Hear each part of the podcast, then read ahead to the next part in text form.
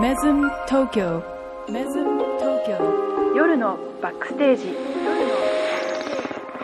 Brought to you by Tokyo Waves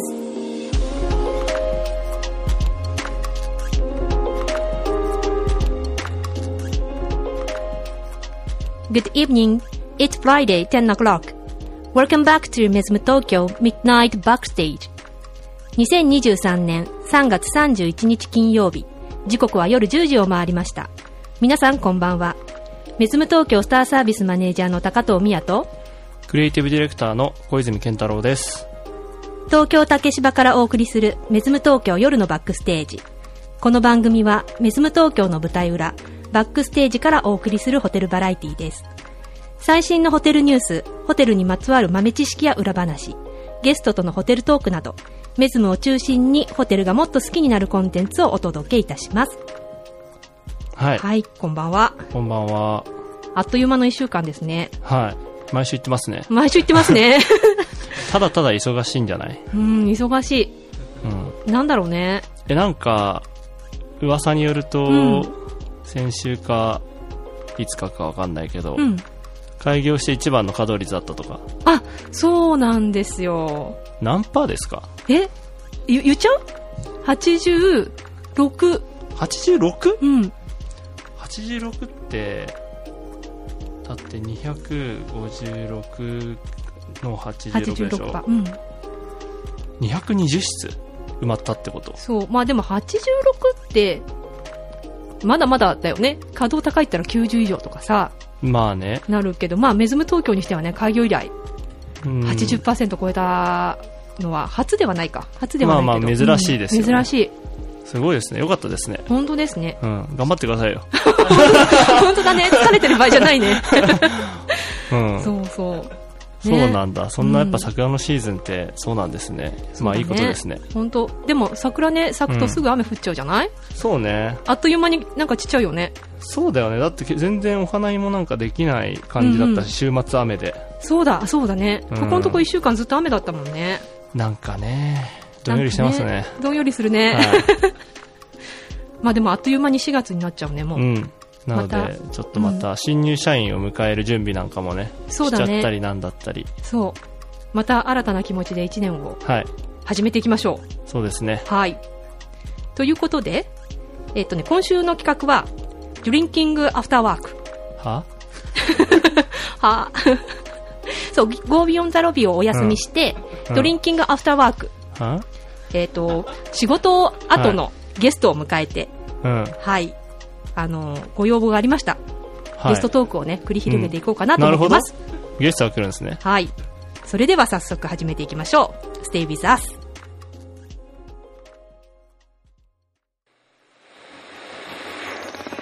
メズム東京夜のバックステージ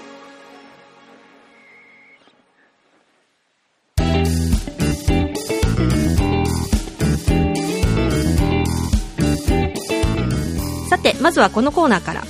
気になるホテルニュースをお届けする、ウィークリーニュースフラッシュ。この1週間で話題となったホテル、トラベル界隈の様々なトピックスの中から、私たちが厳選したホットなニュースをランキング形式で発表いたします。Let's find out! はい。はーい。ナンバー3。グランドプリンスホテル、ブランドのホテルを大阪にオープン。2023年7月開業予定。はい。はい。株式会社西武、プリンスホテルズワールドワイド、星野リゾートリート投資法人が保有するホテルにて、現行のホテルマネジメント契約期間満了後に、同ホテルの運営を受託する契約を、2023年3月28日に締結いたしました。うん。当社のホテルブランドグランドプリンスホテルを冠したホテルで2023年7月にリブランドオープンいたします当ホテルは JR 大阪駅から車で約25分目の前に大阪湾が広がるベイエリアに位置しています水族館や人気のテーマパークにもアクセスしやすい上2025年大阪・関西万博の開催予定地である夢島にも近くさらなる発展が見込まれるエリアですということですはい。はいまたホテルオープンしますねうん。グランドプリンスホテルブラングドランドプリンスホテルブランドはいあんまちょっと分かってないかも東京だと新高輪うんうんうんっなどにあるグランドプリンスホテルのブランドと一緒ですね、てことですねうん、が大阪にできるそうですうーんそうなんだすごいねやっぱりうーん箱は変わらないけれども運営をうん運営が変わりますね、運営を受託する契約を締結したと言ってますねあそうなんだじゃあ中身も特に変わんないのかなこれ見てる限りでもリブラン、まあ、リブランドオープンなので、うんちょっと綺麗になったりするのかなその辺どこにも書いてないよねうーんどうすんだろうリブランドっていやわかるんだけどさオーナーが変わるっていうのはなんうんうんかシステム的には理解できるんだけどさ、うんうんその時にうーんこうあでも当ホテル内には上層階及び最上階に星野リゾートが一部上に携わるリゾナーレ大阪があり一つの建物で複数のブランド体験が可能な世界的にも珍しいコラボレーションホテルとなっておりますっていうからあ新宿の歌舞伎町のあの東急さんがやろうとしてんの、みたいなことかそうだね一つの建物の中に複数のホテルがあるっていうあるって感じかな何なのこれトレンドなの今一つのところでうんいろいろそうね何回かなんか聞くよねこういうホテルね、うんこれ何なんだろうメリットあんのかなこれどうだろういやもちろんなんか土地が半額とうんうかんそういうのは分かるんだけどさ、あとは集客につながらないかな例えばこう、うん一つの建物の中に違うブランドがあったら見て回れたりしそうじゃないそういうこと、うんそうなんだでもいやーちょっと謎は深まるばかりだわいや前も言ったけどさ、うんうんあの新宿の方もそうなんだけどさやっぱりどうしてもやっぱり立地と宿泊費ってすごく、あの強い関係性があるじゃない、まあそうだねリンクするよねだからその時に、なんか上と下との差別化って結構難しいよね、そっかまあね、うんあんまりにもギャップがありすぎても、うん多分値段的にもダメだと思うし、うんかといって全く同じような内容だと、うんうんそれこそそれぞれのブランドは生きないしうん、そう確かにやこの難しいねこの辺結構気になるなって思って、うんうんなんか自分たちがこうしたいからっていう理由だけで、うんできないさそうな気がすんだよね、まあね、うん、もう一方の方もすごい気にしなきゃいけないから、なんか近くにあるホテルと比べるとか、そういうレベルじゃないじゃまあん、確かに同じ建物だから、確かにうんでも最近あの高層ビル増えてるじゃないはいだからこういう建て方結構増えるのかなと思ってうん、なんかそうこれのだからねいまいちなんかちょっとメリットが、うんうんもうちょっとなんか勉強していこうかなと思って今度うんでもそうだね、行ってみたらいいのかもしれないよね、そうねうん、そうすると実体験でわかるかもしあまあねお客様目線とまた事業者目線で違うと思うからね、うんうんその辺は、うん、ちょっと勉強していこうかなと、れない、うん、ありえるね、はいということで、えっと来年あ今年の7月かうん、にオープンいたしますということですはい、それではナンバー2メズム東京オートクラクコレクションでは16階のレストランシェフズシアターにて東京ウェーブスをテーマにしたショートプログラムを4月5日よりランチタイム限定で提供いたします1位じゃないんかい この間と一緒だね1位取れないな絶また対2に位だ1ね位取れないんだよな自分たちのホテルのニュースなのにはいはいこのねショートプログラムですが、うん平日の限られた時間にはい心躍るお料理を楽しんでいただきたいという思いから、コースメニューを、えー食後のドリンクまで1時間ほどで堪能できるショートプログラムをご用意いたしました、うんえー国際的な料理コンクールで数々の優勝経験を持つキュリナリーマイスター熊本さんが、うんえーよりすぐった食材をふんだんに使用して作り上げたアミューズ、はいスープはいメインデザートうん食後のドリンクまでを、まあ、コース仕立てのメニューとなってますうんえー旬の食材の魅力をね最大限に引き出し彩り豊かに仕上げたお料理を南部鉄器で焼き上げた自家製のパンと一緒にお楽しみくださいはいこれからヘッドキリナリーアーティストの吉田による季節の爽やかなデザートとともにうん東京でスタートした人気のコーヒー店サルタヒココーヒーがメズム東京のためにオリジナルでブレンドした、えー竹芝ブレンドうんなど食後のドリンクをお選びいただけます、ということですはいわかりますショートプログラムわかりますって言われても ねうんなんかなんとなく一緒に作ってた気がしそうだますよからねね、はいそうね作り上げるとこだもんねうんまあでもどっちかっていうと、あのシグニチャーメニューといいますかいわゆるランチプログラム、今だったらあのロミオとジュリエットやってますけど、そことは全然違うねまあちょっと違うよねっていうのも、うんまあ一つのコースメニューしかお客さんから見たらなかったからこはいれまでって、まああのメインの魚とお肉のチョイスがあうんるうかんらそれをダブルメインにするとかっていうのはあるんだけど、うん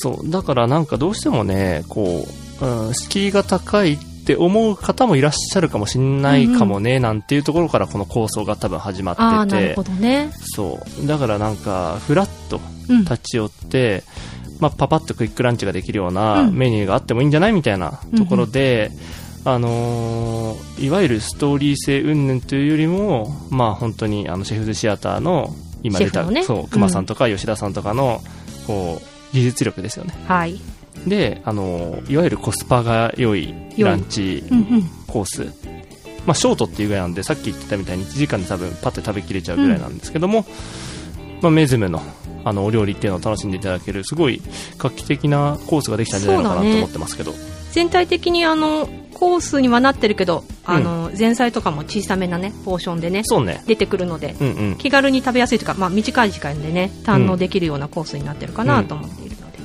で、ね、はいこればっかり売れちゃってねシグニチャーコースの方が売れなかったらどうすんだって話ありますけど、うんうんでもなんか全く違うじゃない物語性を楽しむプログラムそうのシグネチャーの方とそうではないあの熊本シェフとかのうんお料理の方を、まあ、楽しむプログラムと違うので、そうね、はいまあ、そこはだから明確に差別化できてるからいいんだろうなって思いながらそうだねうんなのでビジネス目的とかちょっと親しい人たちとちょっと高級なランチしたいかなみたいそなうそうそうそうとかまだメズムにちょっと行きたいんだけどちょっとまあランチもねうん時間かかるしね5 6千円するじゃないうんからちょっと敷居高いなって思われてた、まあ、近隣の方とかも、うんちょっと一回試しにこれから入ってみていただけるといいかななんてそうですね思ってます、はいぜひぜひどっから予約できるのウェブサイトウェブサイトはい、はいぜひお電電話話はい、うん、どっちも大丈夫ですねお願いしますよろしくお願いいたします。はい。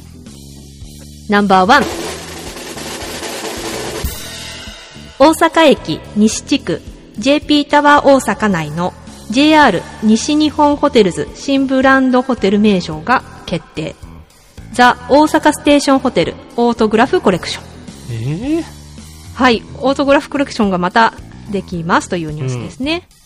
はい、株式会社 JR 西日本ホテル開発は、日本郵便株式会社、うん西日本旅客鉄道株式会社、大阪ターミナルビル株式会社、および株式会社 JTB が、多いな旧大阪中央郵便局跡地を含む大阪駅西地区において開発を進める JP タワー大阪に当社が運営する JR 西日本ホテルズの新ブランドのホテル名称をザ・大阪ステーションホテルオートグラフコレクションに決定したことをお知らせいたしますうん当ホテル名の由来は1874年、えー近代化に沸く19世紀後半の日本全国で2番目の鉄道路線として大阪駅が誕生しました伝統的な木造建築と異なり、えー赤レンガで作られた西洋式の駅舎は新しい時代を象徴するランドマークとして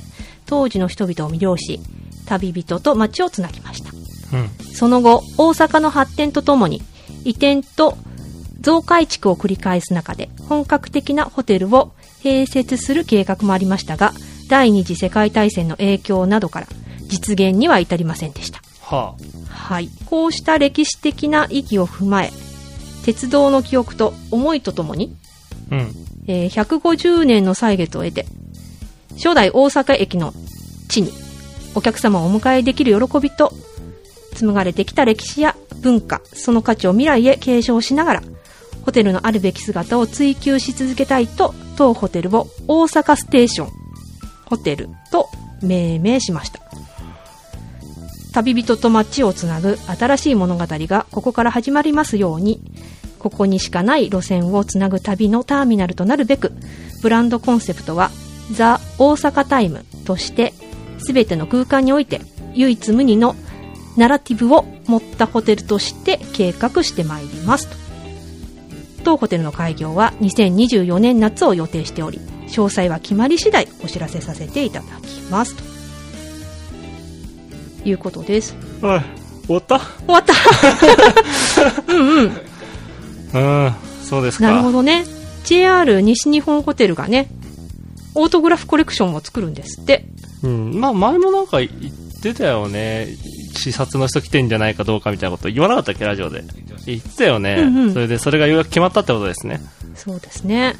大阪ステーションホテルだってどうですなんかさ、はい日本ホテルの中ではさ、東京ステーションホテルとさ、我々、メズム東京のオートグラフコレクションとさ、うん一緒になった名前だね、みたいあーまあ名前はでもあれよね本当にな。うん。ステホって言ったらじゃあもう分かんないね大阪も大阪もステホだもんそうだね、そうだね。 うん、確でかに。客室のパース見る限りなんかめちゃくちゃメズムっぽいっていうそうなんだよね。似てるよね。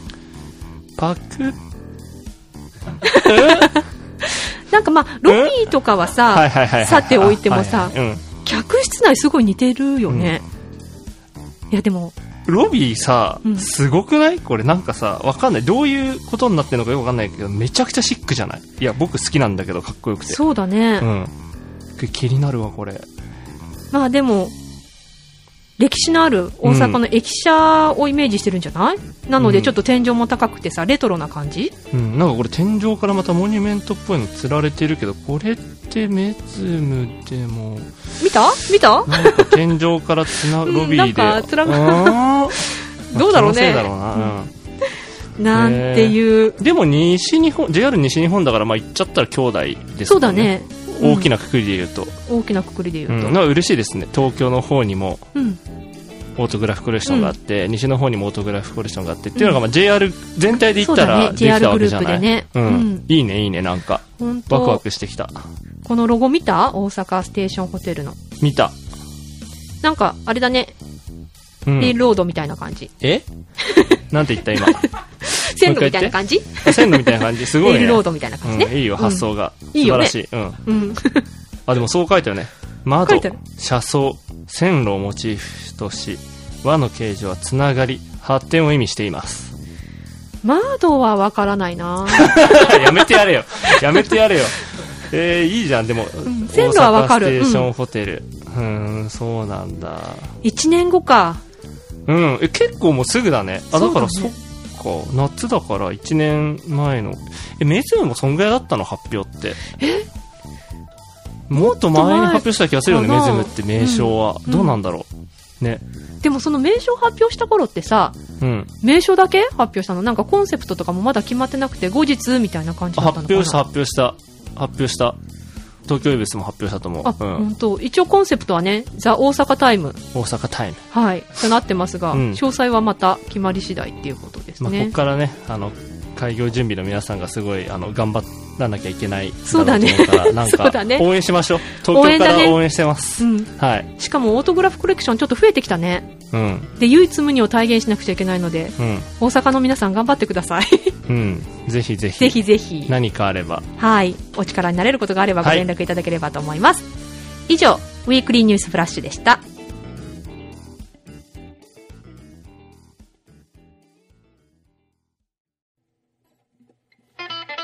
レズム東京バックステージ夜のバックバックステージレズム東京バックステージ夜のバックステージレズム東京バックステージ夜のバックバックステージレズム東京バックステージ夜のバックステージ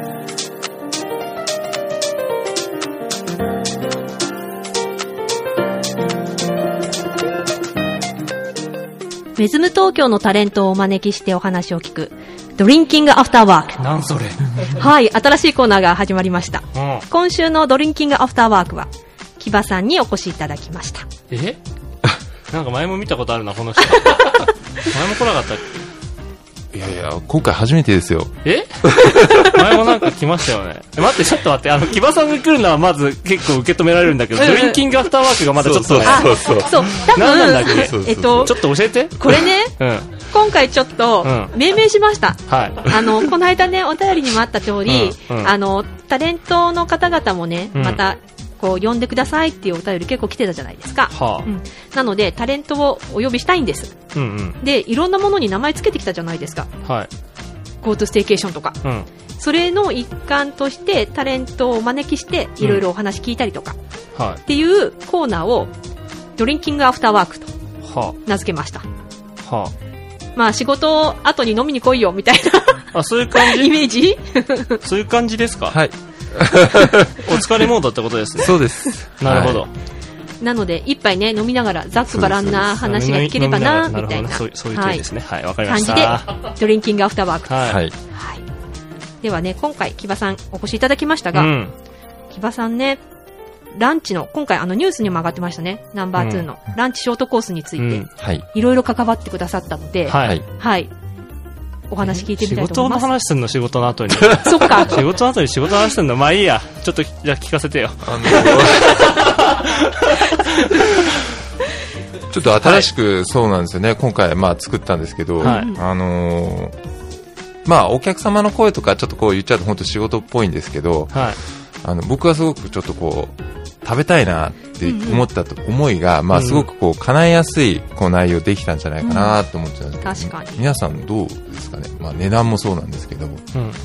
おいくらでしたっけ込み込み3800円。込み込み3800円はちょっと安いですね。安いね、うん、うん。朝食より安いよ。そうです。うん。朝食高いもんだって。そう。うん、まあ、そうですよね。でもね、写真とか見る限りさ、やっぱりちゃんとしたコースじゃないうん。それがこう、手軽にクイックに食べれるって素敵よね。うん。いや、いいと思いまうす。ん。すごくあのロミオジュリエット今提供してますけれども、うんはいあのメズム東京のお料理はこう1から、まあ、0からっていうんでしょうかね、うんすごくこう手をかかっていてですね、まあ、あの開発に時間がかかっているものなんですけれどうんも、うん。それを、まああのなんでしょうかこう広く、うんあの皆様にですね、うん来ていただきやすいようなことを、まあ、念頭に掲げてうん開発を進めてきたうんうん。ものになってます、そうなんですよということは、さっき言ってたみたいに、やっぱりちょっと、これまでの、まあ、要は、ロミジュリとかでやってるのとは、またターゲットのお客様とか、まあ、用途も変わってくるってことですよね。そうですね。はい。あのーちょっとまあ、ビジネスとか、はえーお時間に限りがある人であったりとか、うんうん。まあ、近隣界隈の方たちが、あのーまあ、ふらっとこう入られた時にも、うんまあ、すごくこう、ハードルの低い設定にしていってですね、まあ、あのー選択肢をこう広げていきたいっていうところが、はいうんうんまあ、あのー真意というか狙いのところ、大きな一つになってます。素晴らしい。はい。うんまあ、そうですね。そうね、うんちょっと食べてみたいよね。美食べ味てしそみうだたし。い。うん。え、っていうか食べたで僕ね、食べてないかな。食べてない。撮影はしたけど。撮影しうんた、うんうん。そう、あのまんまだよね、きっとね。写真のまんま。美味しそう。ん、いや、美味しそう。間違いなく美味しそうだし、なんか3800円だからとかって舐めちゃいけないよね。うんうんうん。やっぱちょっとね、そこ、クマさんのね、本格的フランス料理のね、腕が。そうでしょだって、うんクマさんだって結構凝り性だから さ、なんかそこ適当に手抜かないじゃうんん、絶対に。うん。それがいい意味でこうね、お客様には、うん、楽しんでもらえるものになってんだろうなって思いますけど、ね。その、なんだろう、シグネチャーコースと違くて、うん、あの、ストーリー性がないので、うん、あの、ある意味、お料理が全面的に生きてくるよそううななんです。うん、感じがするうん。な。シグネチャーの方はさ、やっぱりストーリーがあるので、それに展開してるお料理なんで、ちょっと、え、これどういうシーンとか、これなんだろうみたいな、ちょっと、なんだろう、お料理としては、どうどういうお料理だろうみたいなまあね、パ感ッじと見のちゃとわこかろんが、ないよね。うんうんあるけど、今回のショートコースはね、はいそういうのが全面に出てる。うん、うん。あの見るからに手なんか手が抜けないっていうのは実はあって、はい、熊本シェフも、まあ、あの小泉さんおっしゃってたようにすごく凝る方じゃないですかそうですね。であの3800円に対して熊本シェフは逆で結構実際お昼で3800円って高いんだよっていう思いがあのおあ持ちまあなねんですよまあね,で、ねうんうんうん、それはおっしゃる通り。まああの我々の基本設定今まであのコースい一種類としてロミオジュリエット設定しましたけれどもそれより下はくぐりますけれども、うんそれでもやっぱり3800円のお値段っていうのはしっかりとしたいいお値段だっていうことをおっしゃっていて、うんうんなるほど。ゆえに、まあ、あのまあ、なんでしょうか、こう、廉価版みたいな、うん、安かろう何々みたいなことは一切なくて、うんうんうんもうあの、本当ソース一つ、もちろんそうなんですけれども、しっかりとこう、手の込んだもの、うん、ね、ええなってますね。そうですよね。はい。まあ、相対的にね、どうしてもロミジュリがその美味しそう。うんうんアラウンド6000円ぐらいになった時にね、安く感じるかもしれないけど、感じるけどね 普通、そうだよね、普通にねおっしゃる通り、普通に考えたら3800円のランチなかなかだもんね。確かしかも平日限定ですもんね。そうですね、平日限定で、まああのー数も一応、初めはちょっと限りがあるような形で、はいはいあのスタートを切るうんには切るんですけれども、うんうんまあ、なんて言うんでしょうかね、楽しみ方をちょっと別のバリエーションっていうような感うじんで、うん立ち位置としてやっぱりこう打ち出していきたいところもあなっるてほ、ど、うん。でまあ、東京ウェーブスをテーマに掲げてと、うんう。うんまだまだブラッシュアップして、これからまたこう磨き上げていくうんうんうん。はい、そういった思いを込めて今回スタートしたっていうところになりますね。なるほどいいこと です。これはいいことです。相乗効果がね、出ればいいですね。そうです気ねになる。は、カリフラワーのスープうん。ホタルイカ添えうん。、とかさグレープフルーツのプディングはいうん。フロマージュブランムースうん。なんか気になる食べたいあ、結構作り手の、まあ、お話聞きました、まあ、あの熊本シェフはデザートは吉田さんなんですけども、あのホタルイカは今の季節のみなんですよね、うんそうもうなんだ取れなくなっちゃうんですよ、うん主に富山県とか北陸の方で取れるものなんですけれどももうそれが取れなくなったらもう日本にもやっぱ出回らなくなりますから、んうんそういった本当旬の食材、今だけのもの、うんうんカリフラワーのスープっていうのも、あのー生クリームちょっと足しただけで、ほぼ野菜であったりとか、うん。それをスープにするっていうのも非常にこう手がかかっていて、まあ、裏ごしであったりとか、うんそういった部分に、まあ、一切妥協はない、うん。えースープにすること自体が野菜がスープになっちゃうわけですからね。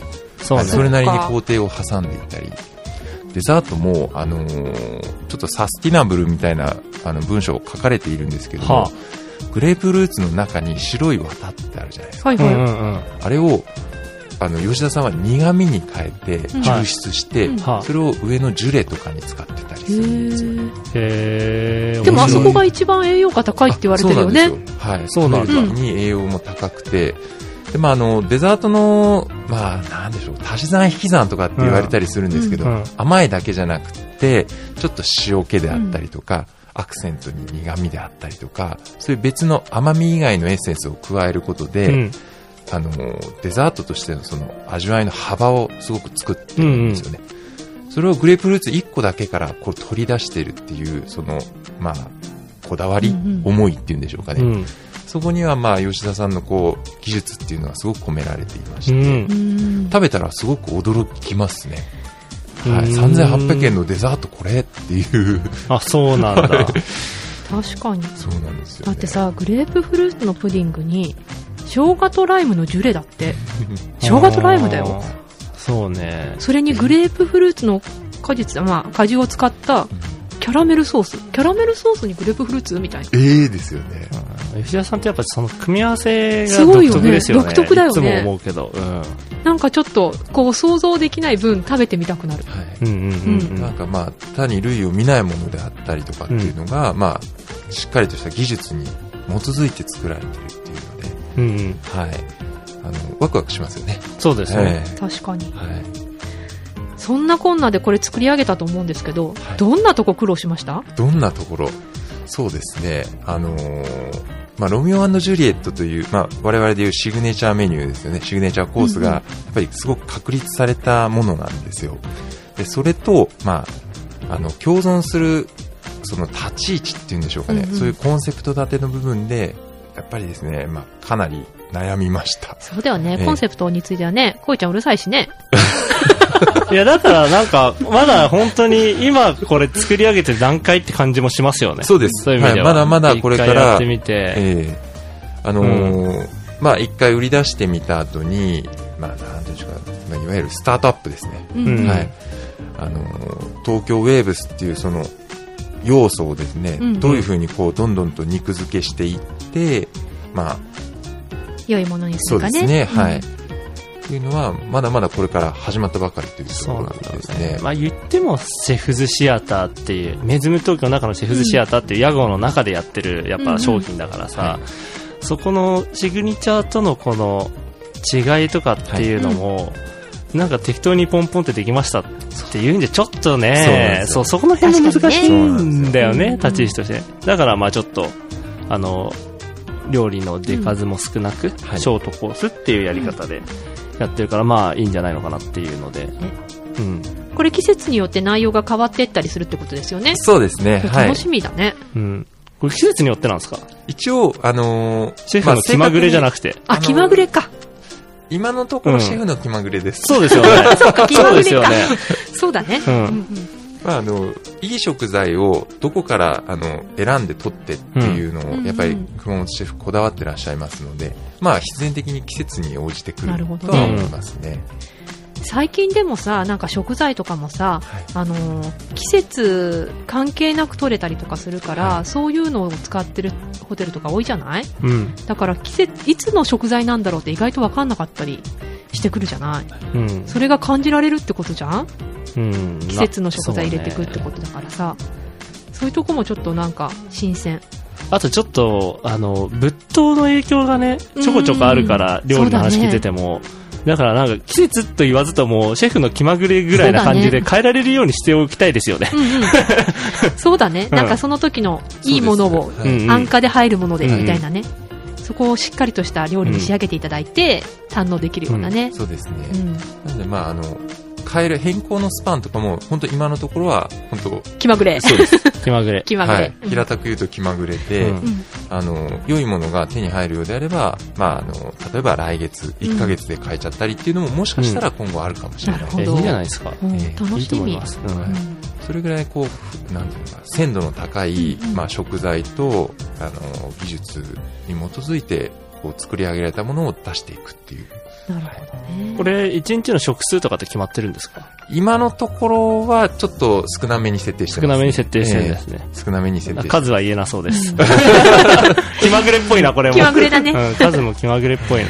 まあね、とはいえね、だってシグネチャーも売れなきゃ困っちゃうからねいや、。そうよ。だって単純に3800円のメニューだけで席が全部埋まっちゃったら、 そう。 100単価落ちるからねそうそう。シェフスシアターの意味なくなっちゃうからね。ううんん。まあそこら辺はちょっとサービスの皆様のね、頑張りも。そうだね。頑張れ飲み汁も頑張れっつって。そうだね。まあ次のやつももう作ってるんで、プログラムなんも。かまあ、あんまり、その、こう、なんていうんでしょうか、取り合っちゃうみたいな部分はう、んあんまり実際心配はしていなくて、うんうん。これはあのお客様の声の方に裏打ちされてるものがすごく強いと思うんですけど、やっぱりこうメズム東京のああいうちょっと劇場型というか、うんうん。そういったコースっていうのは他にないのでそれを求めてくるファンの方たちがもうすでにたくさんいらっしゃるあ確うかに。んリピート率っていうところに数字現れてますので、でまああの言ってもあの例えば2時間半とかで提供されてしまううんうん。場合があるっていうものを、まあ、ハードルとして高いと見てる方が来れないんですよね。うん。はい。まあ、そういった方たちにも、まあ、広くこう、楽しんでいただける、そういうこう、選択肢の一つになればという思いです、素晴らしい。。うんはい。そうだね。メズム東京の周りって結構本社多いじゃない。確かに。だからランチの時間帯があんまり長くはできないもんねっていうような人たちだが。からし、下のヤクルトの本社で勤めてる方が、昼ご飯つって3800円のランチ食ってくればいいんですよはねい、。そう です。確かにね。そうでヤす。クルトさん聞いてます か聞いてますかなんかね、自分へのご褒美としてね。そうです。そう、月に1回とか、うん。うん。 1週間に1回とか、ううんんうん、使ってもらえたらね、そうですよいいよねねうんソフトバンクも聞いて ますかソフトバンクの皆さん聞こえますかぜひね、うんはい、堪能していただければと思いますね。はい。うんうん。はまあ、ただただ撮影の時はホタルイカが沈んできて大変でした。い、沈 ん、あー、そうか、ホタ重ルいイカのか。そう、そう。上にね、うん乗せてたんですけどね、木場さんが頑張って ですね、そう、沈まないように何かを頑張ってました。 うん。ね。はい。こういうことドリンクなんちゃらアフターワークって。はい、うんドリンキングアフターワーク。合ってますうん。こういう感じそう。そっか。ちょっと、いつ行きますかそうね。 そうねんそんな感じこ。れ飲みの場だったらこんな話絶対したくないわ。すいません。もう、宣伝、 宣伝で、ちょっと。いやいやいや、いいんですよ、いいんですよ、いいいやんでねすよ。、今回はね、うんたまたまほら、木場さんショートコースにね、はいはい絡んでた方なので、はいこういうようなお話はい結構聞いちゃったけど、もっとね、あの、次回からはい。かなうん、ザックバランにね、本当にドリンキングアフターワークな感じで。どこ行きましょうみたいな。ううんんどうすかそういう意味では、じゃあもう。もうなんかランチとかそんなんもう良くて、木場さんどうすか最近。はい。 急ですね。はい木場さんを教えてくださいよ、木場さんを。今の木場さんを。ちょっと移動したんですよね。はい、え実は、はあそうなんですよ。これあの前回は、何で、えだから、何のこゲストれにで来すてたよんですね。なんだっけ。プロ、プロダクトディベロップメントマネージャーっていうちょっとタイトルだったんですけど、はいはいはい。う今度レベニューマネジメントマネージャーで来ました、実は。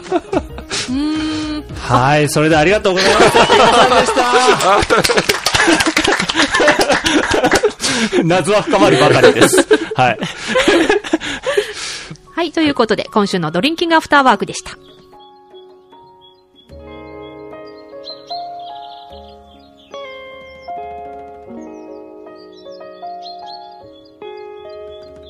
静けさの中から夜の闇を越えて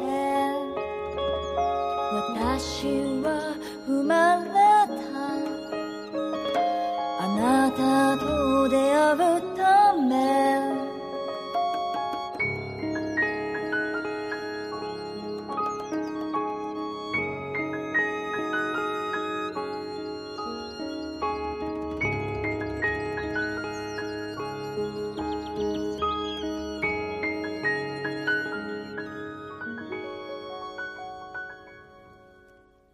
風が吹いて花が歌う目覚めてゆく私のガーデン当たり前に日は昇って二度とない今日を迎える Good day, good morning, rising sun. Good day, good morning, here we go. 白い翼、愛の連れ手にした。私のガーデン、あなたにも見せたい。喜び溢れた日を迎える。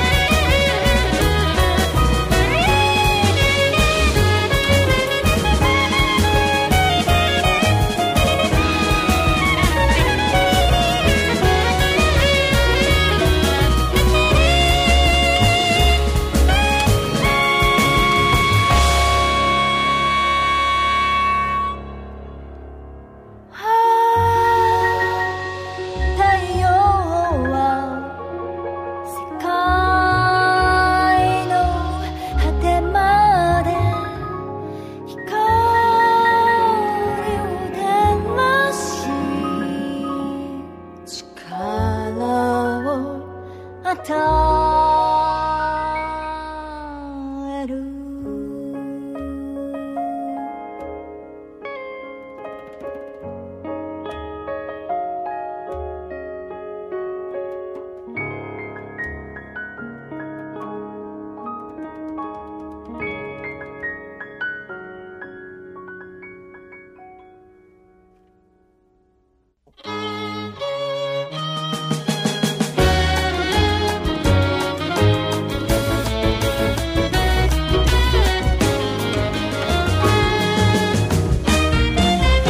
「Good day, good morning, rising sun. Good day, good morning, here we go. 白い翼、愛の全てにした。私のガーデン、鮮やかに色づく。咲き誇れ、命ある限りさ。You go. Good day, good morning, rising sun. Good day, good morning, here we go. 私のガーデン光と影の中ここから始まる日を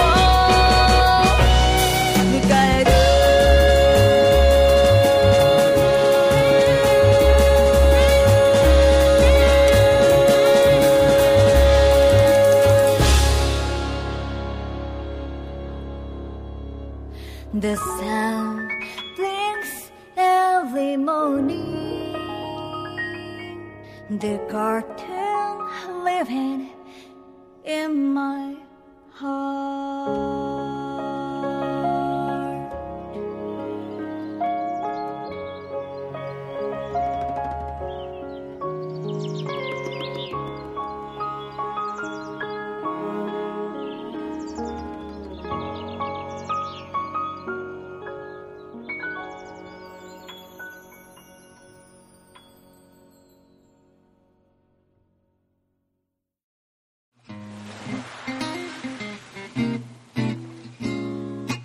東京竹芝からお届けするホテルバラエティーメズム東京 Midnight Backstage メズム東京 Midnight Backstage Brought to you by Tokyo Waves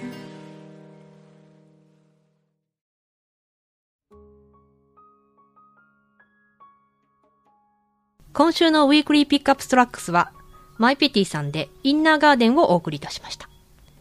はドい。ラクエのような壮大な世界を作りたくて、うん。なんかこれから冒険に行くぞという感じがあったり、うん。あとミュミュージカルも好きなので、語る部分があるのはミュージカルっぽさを入れましたということです。うん。はい。マイペティさんは次回4月16日日曜日のご出演予定です。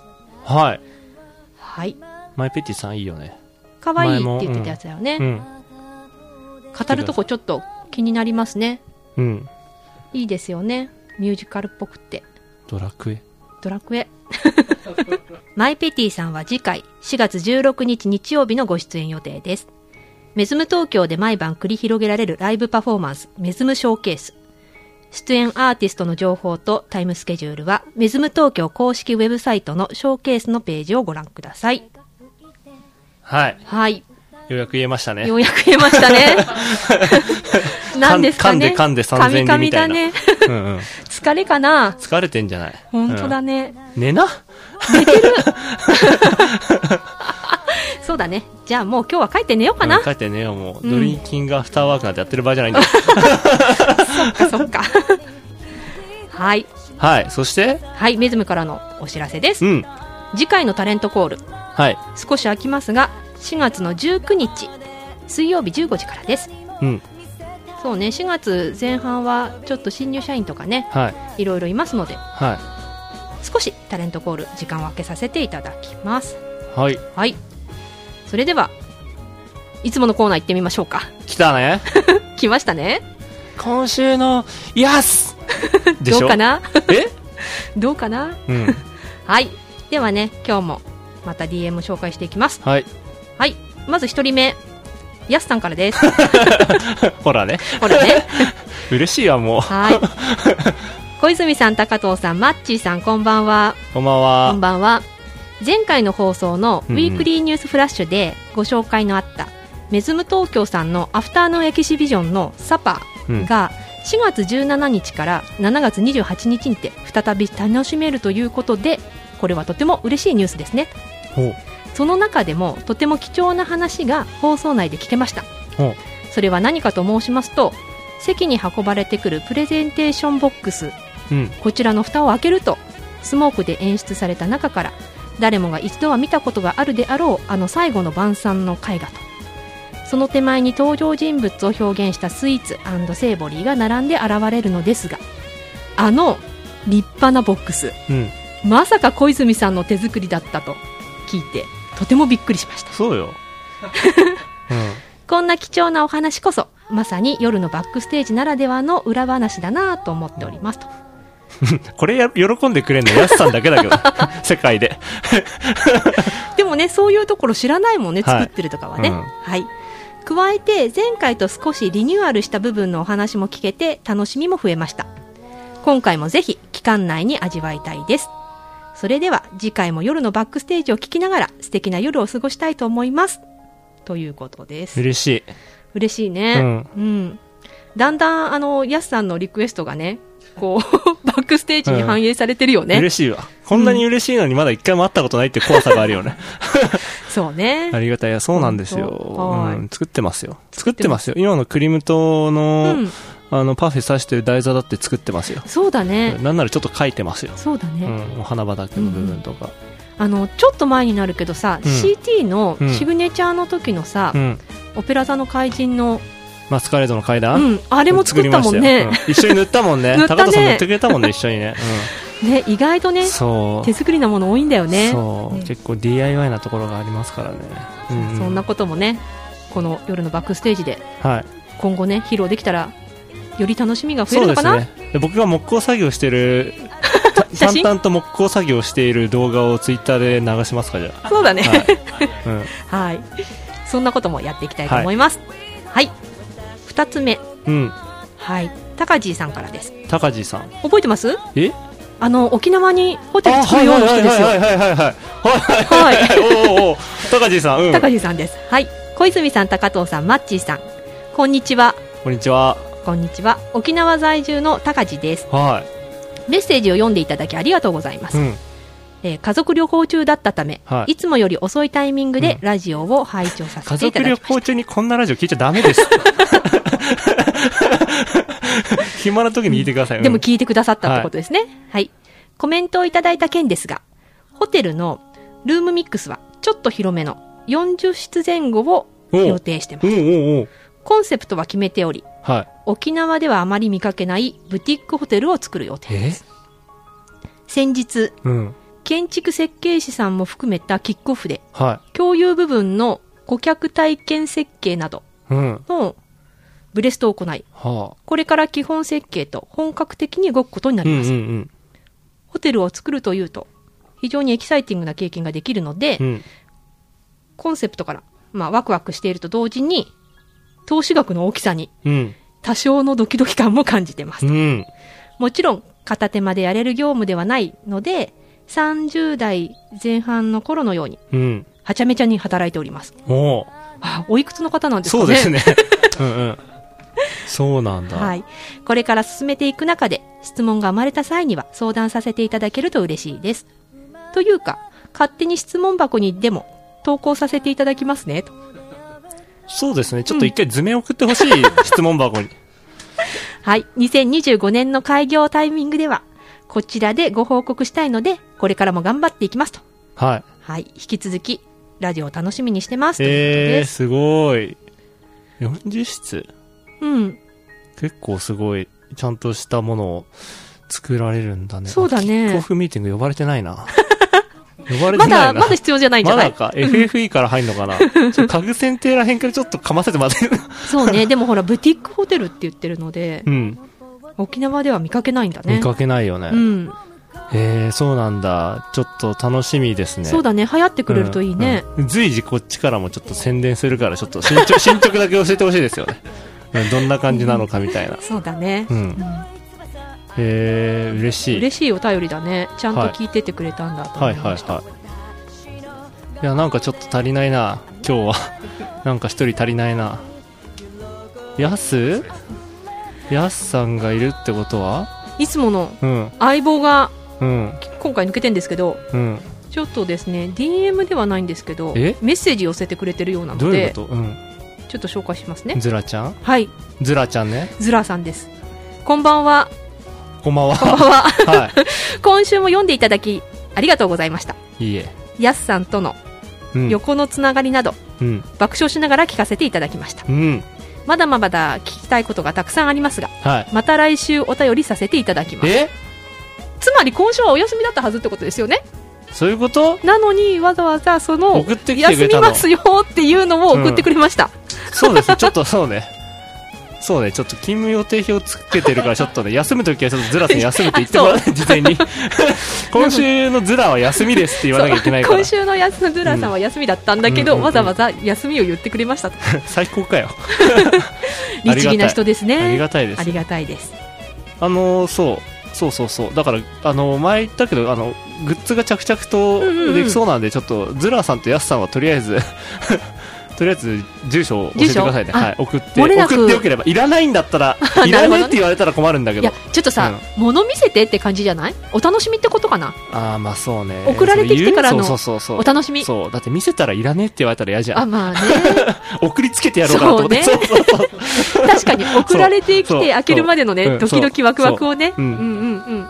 大丈夫です。危険物ではないのあ、で。本当大丈夫 じゃあそういうことなので、ぜひね、そうですね。はい。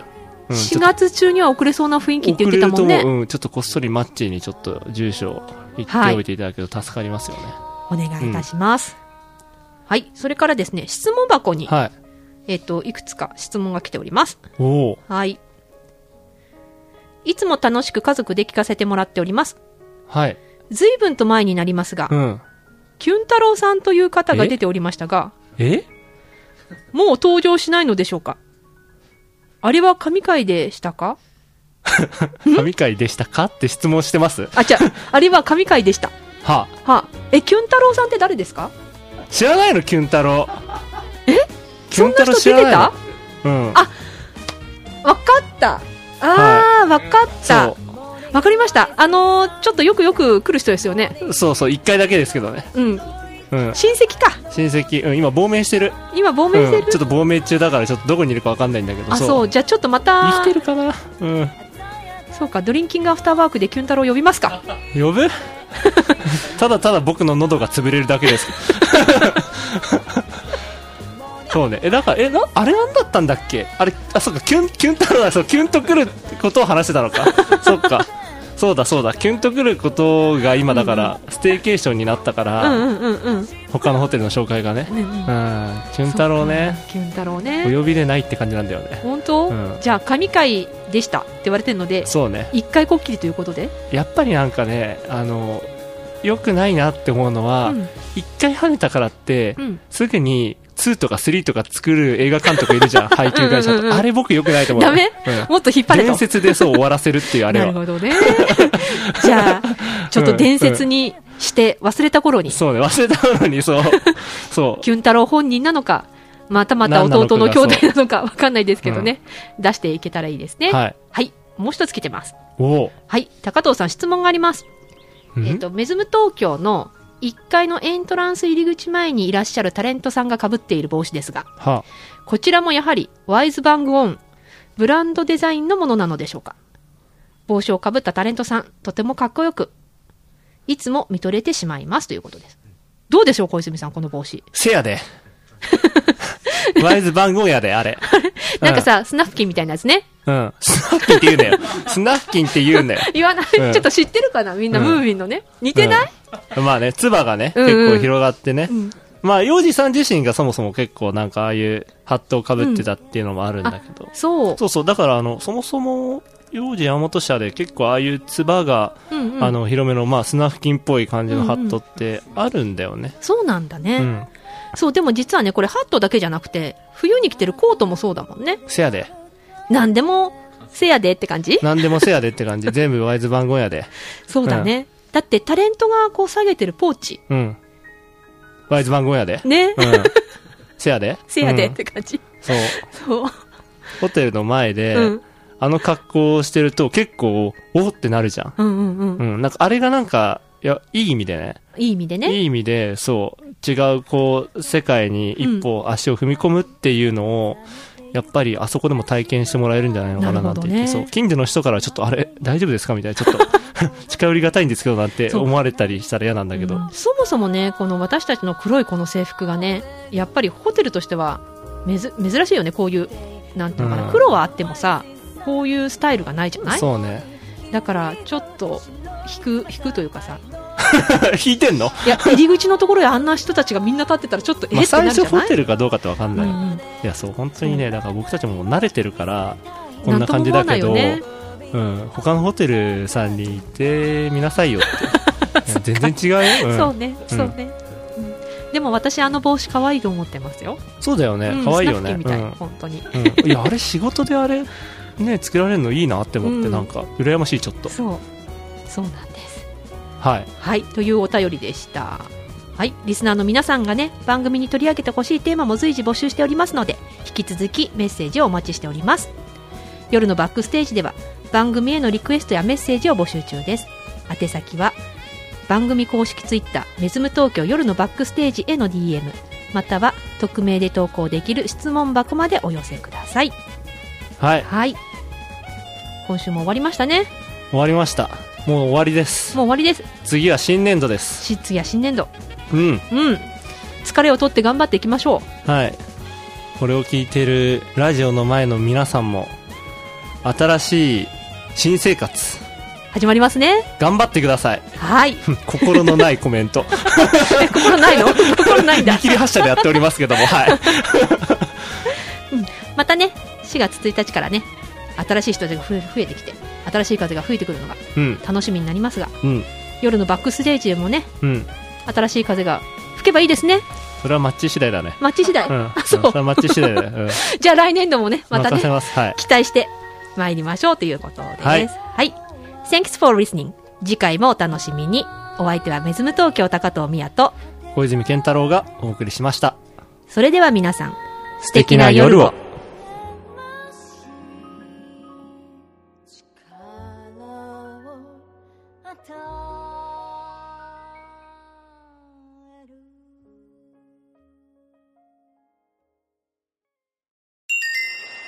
メズム東京メズム東京夜のバックステージ夜のバックステージ Brought to you by Tokyo Waves